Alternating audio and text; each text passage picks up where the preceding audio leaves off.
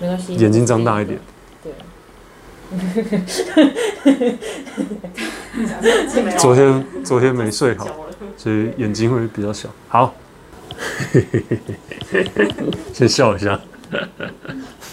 好，大家好，欢迎来到律师诸葛壁，我是陈嘉文，陈律师。那还没按下订阅的，也麻烦赶快帮我按订阅吧。欠钱不还，到底可不可以告诈欺呢？就让我们开始吧。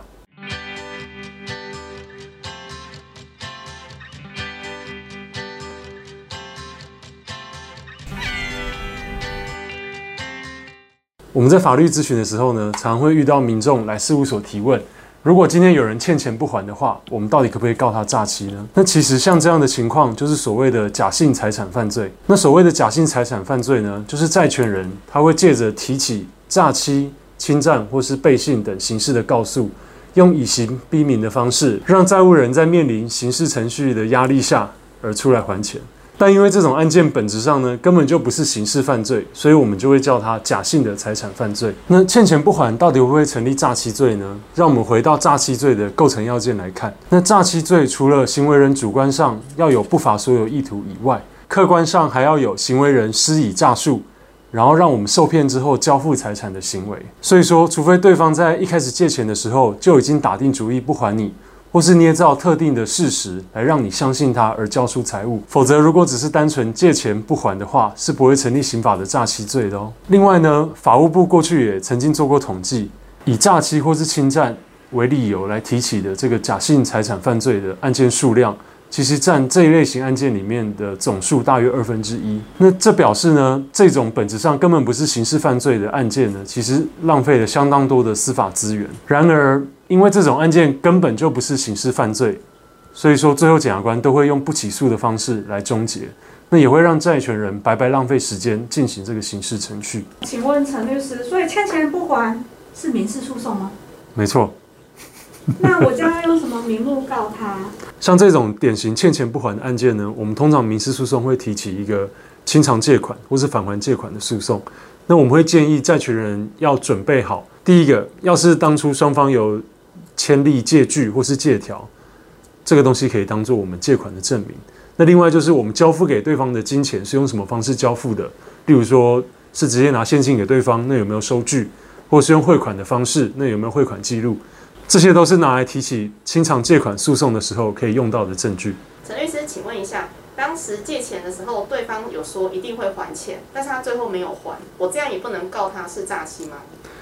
如果这个跟你借钱的人在一开始的时候是有打算要还钱的，只是到后来可能因为情势变更或是一些其他的情形，导致他没有钱来还你，这样因为他没有使用诈术，所以还是跟刑法的诈欺罪要件不符，不会成立。但是呢，如果这个跟你借钱的人，他一开始就没有打算要还钱，然后在拿到你借他的钱之后，马上逃跑或是消失，这样子的话，就很有可能会被检察官认定成是诈欺。那这样子，我跟他提告诈欺的时候，是可以再提告刑事附带民事赔偿吗？如果检察官认定他成立诈欺罪，而且把他起诉的话，我们就可以接着提起这个刑事附带民事的诉讼。陈律师，那如果对方告我诈欺，但是最后检察官认定我并没有诈欺的话，那我可以告对方诬告吗？关于诬告罪的部分，我们之后会再另外拍一部影片来跟各位说明。但是在这个案例里面，就因为他去告的时候还是有凭据、有准备证据，那他主观上也认定这个人真的成立诈欺罪，所以不会成立诬告罪。那如果说我借钱的时候没有借据的话，那我该怎么把这笔钱拿回来呢？